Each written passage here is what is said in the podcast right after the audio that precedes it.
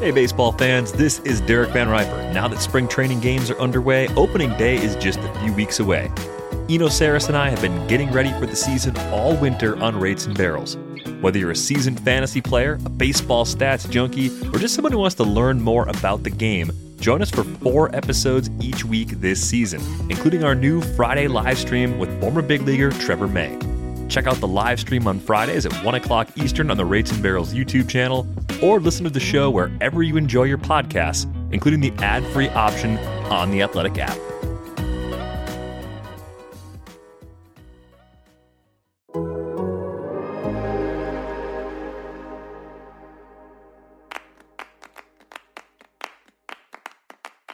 A huge World Cup qualifier at home against Mexico is just around the corner for the U.S. men's national team.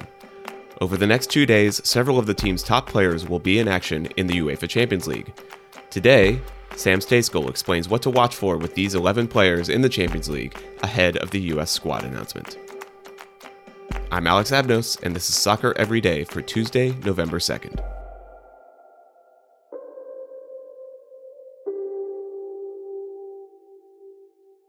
Sam Stejskal, thank you for joining the show. Uh, we have a big couple of days, actually, of Americans abroad in action in the Champions League.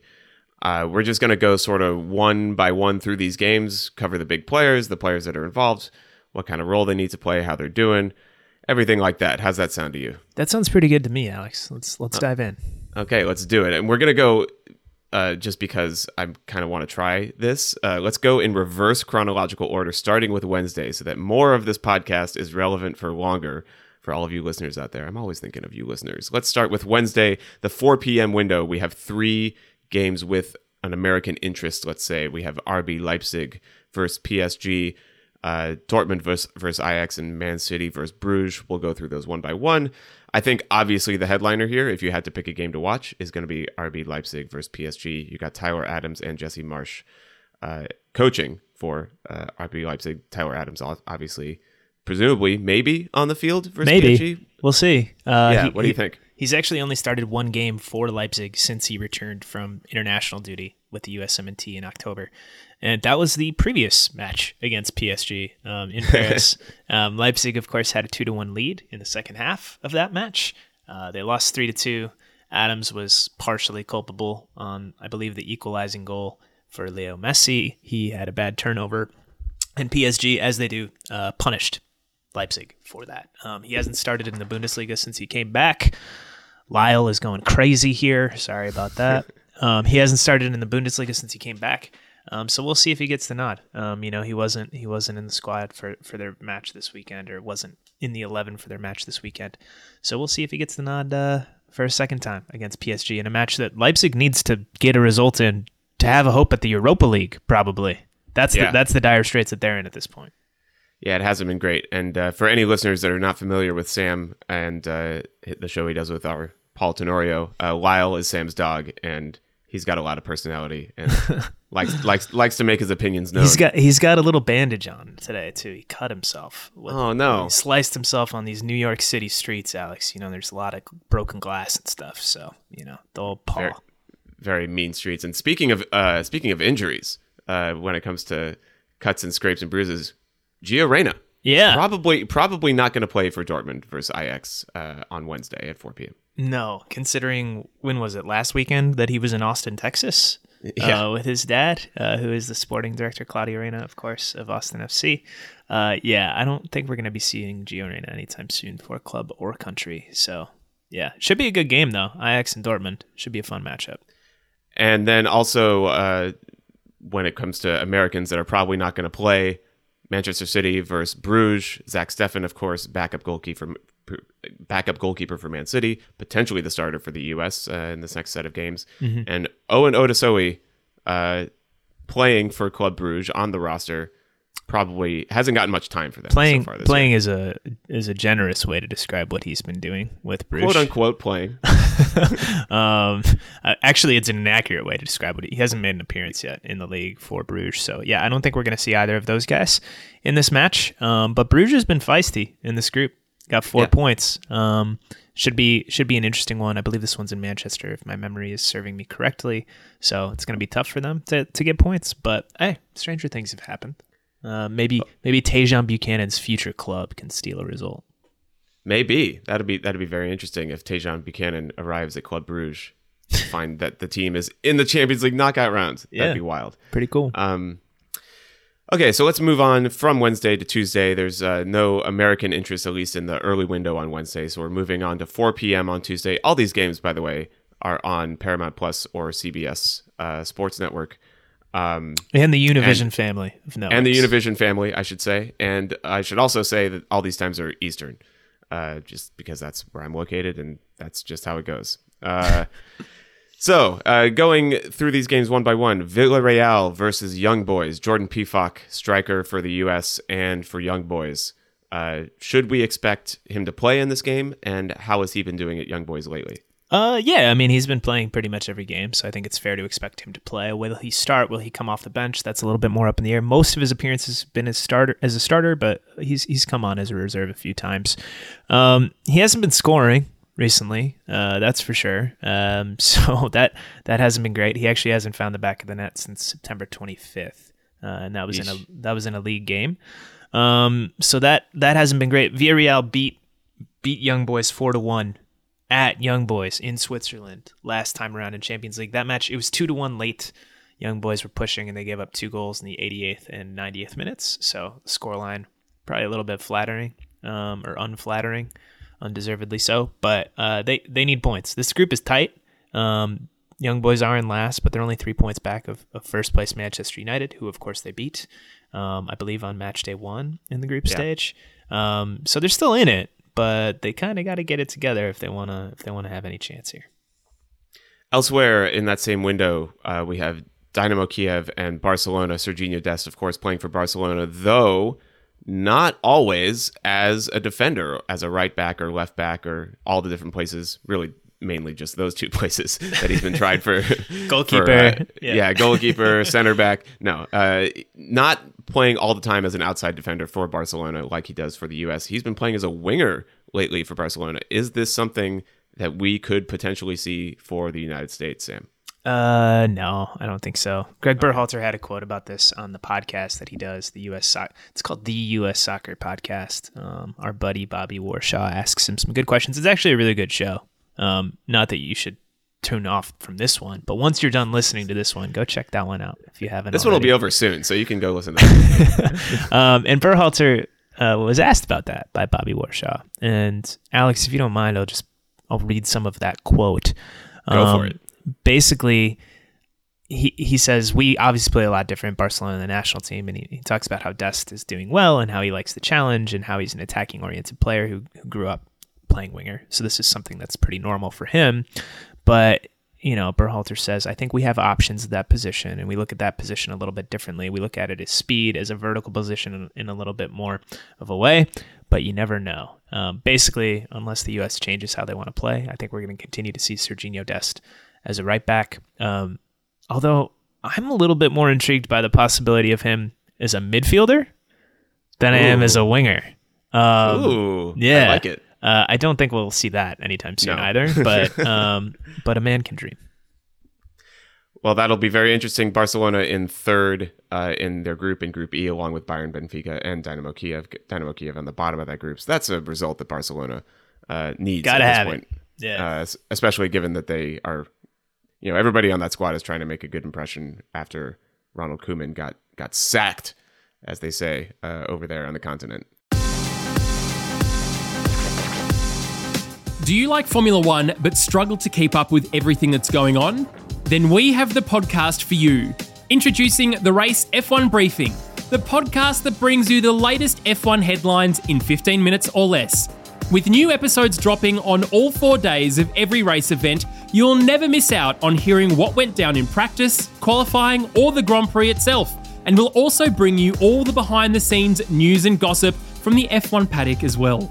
If that sounds like the F1 podcast for you, search the Race F1 Briefing in your podcast app of choice. We'd love to have you join us. Um, Next up, Juventus. Not, next up, they're playing at the same time, but next up on this show, Juventus and Weston McKennie taking on Zenit St. Petersburg. Uh, Weston McKennie has had an interesting uh, couple of weeks for Juventus, and interesting in a good way. He's mostly been playing very well. He scored against uh, Yeah. Sassuolo. Uh, what what do you think he needs to happen for McKennie in this game? Yeah, Sam? he, he scored in two straight games actually against Verona as well. Um, so and I mean, internet. they just need to win. It's been going decently well for Weston, but Juve is 16 points back in Serie Damn. A. That's not a sentence that's ever uttered at the end of seasons, let alone 11 games into one. It's it's ridiculous. They have done well in Champions League. Uh, they're perfect three for three in that. Um, Weston has been in and out of the lineup, although he's getting a run of starts here recently. He, he started and went 90 for them in their in their last Champions League match against Zenit. Um, they are atop the group, um, and given their struggles in league play, they lost two in a row. Um, they kind of need to stay there for everyone to keep their jobs. um, so we'll see. Um, but yeah, they are they are a better team than Zenit, and uh, they are playing at home, so they should be able to take care of business. You would think in this one. Okay, and the uh, last game that we'll cover here in this 4 p.m. window on Tuesday Sevilla versus Lille. Tim Weah on Lille. Mm-hmm. Sam, what do you think? You know, likely coming off the bench. You know, he he's been doing that a little bit more often than he has been starting. He came off the bench in their two to one loss to PSG over the weekend. He came off the bench in their last Champions League match, which was also against Sevilla. Um, it's a big game for them. They're in third place, uh, but they're only one point back of Sevilla. Um, they drew in that aforementioned match against the Spaniards.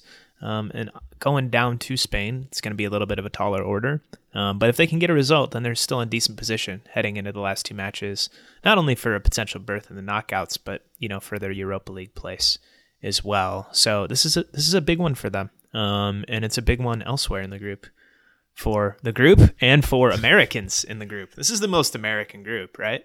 All right, Sam, of, of this window, uh, Sevilla versus Lille, Juventus versus Zenit, Dynamo Kiev versus Barcelona, Villarreal versus Young Boys. If you had to watch one game of this without split screening it or watching the Golazo show, which is the whip around show on CBS, which one would you pick? Uh, I think Sevilla versus Lille. I think that will probably be the best game. I think Barcelona will probably have their way with Dynamo Kiev. Uh, I'm not particularly interested in Villarreal Young Boys. Uh, Juve versus Zenit would be the other one that I would be kind of flipping back and forth with, particularly if things start to go wrong for Juventus, because Yeah. that could get a little spicy. But Sevilla versus Lille, I think two pretty evenly matched teams for the most part, and you know both both kind of need to go for it in their own way. And finally, we are at the the newsiest end of this uh, of this Champions League slate. The 1:45 p.m. Uh, games both involve Americans. There are two of them. Uh, Malmo versus Chelsea. Christian Pulisic back in the Chelsea squad, returning Yeah. from injury. Big news. could be huge. You know, he returned to training late last week, I believe, if I'm remembering correctly. Um, Thomas Tuchel said before uh, or, or on Monday that he was back in the squad and that he would be traveling to Sweden for this match. He hasn't played since September 5th, which is when he got hurt in Honduras for the Yeah. USMNT. Sorry, September 8th.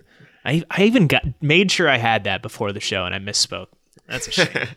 It's okay. September 8th. So it's been nearly two months. Um, the fact that he's back in training is enough for him to get recalled to the U.S., in my opinion.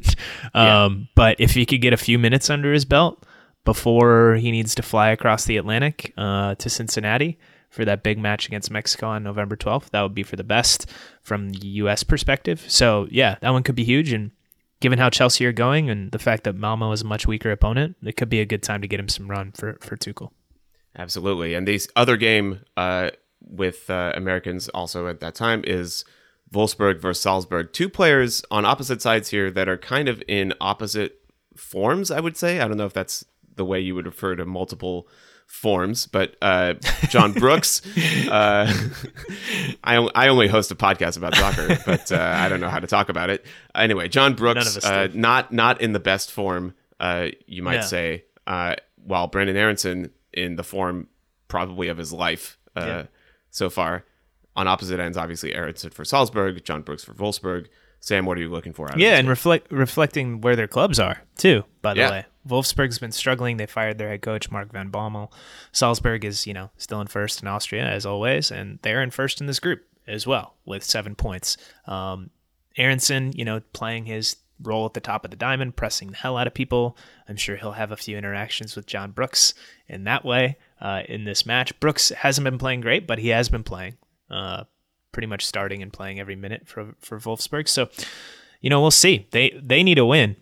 Brooks and his boys. They're last right. in the group with two points. Salzburg, you know, they're in seven. They obviously want to consolidate and build on their lead, but you know, if they drop it, it's not the end of the world either. Um, which is a pretty amazing position for the tiny little Austrian club to be in, right?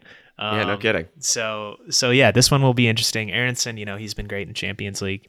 Uh, he's been great for the U.S. I'm actually talking to his father in a half hour here for a story I'm working on on him ahead of the US next international window. Stay tuned for that one. Um, how about that promo, boss? I and, love it. Uh, and and yeah, I, I'm curious to see this one, and curious to see if, if Brooks can kind of rebound, and if Aaronson continue to can continue to climb. All right. Well, the last and most important question of the entire uh, segment so far between these two games, Christian Pulisic's potential return for Chelsea and Mm-hmm. Brooks and Aaronson both presumably playing major minutes in Wolfsburg or Salzburg. Which one are you watching if you Mm-hmm. I, choose? I mean, one? opening whistle at Salzburg, Wolfsburg. Sure. You know, like you're gonna have two Americans likely in the eleven on opposite sides. I would be very, very, very, very surprised if Pulisic starts, just given the fact that he hasn't played in two months. It would be a complete shock. Um, but he could get some run off the bench in the second half. So if he does, maybe I'll maybe I'll switch the channel depending on how things are going.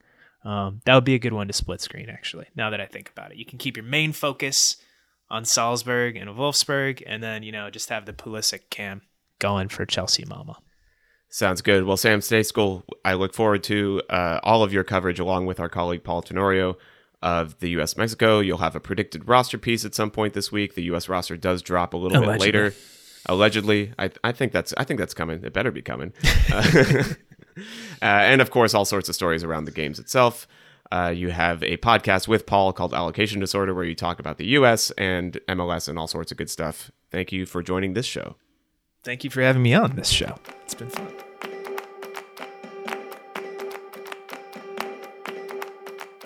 Elsewhere in soccer today, there are Champions League games that don't involve Americans.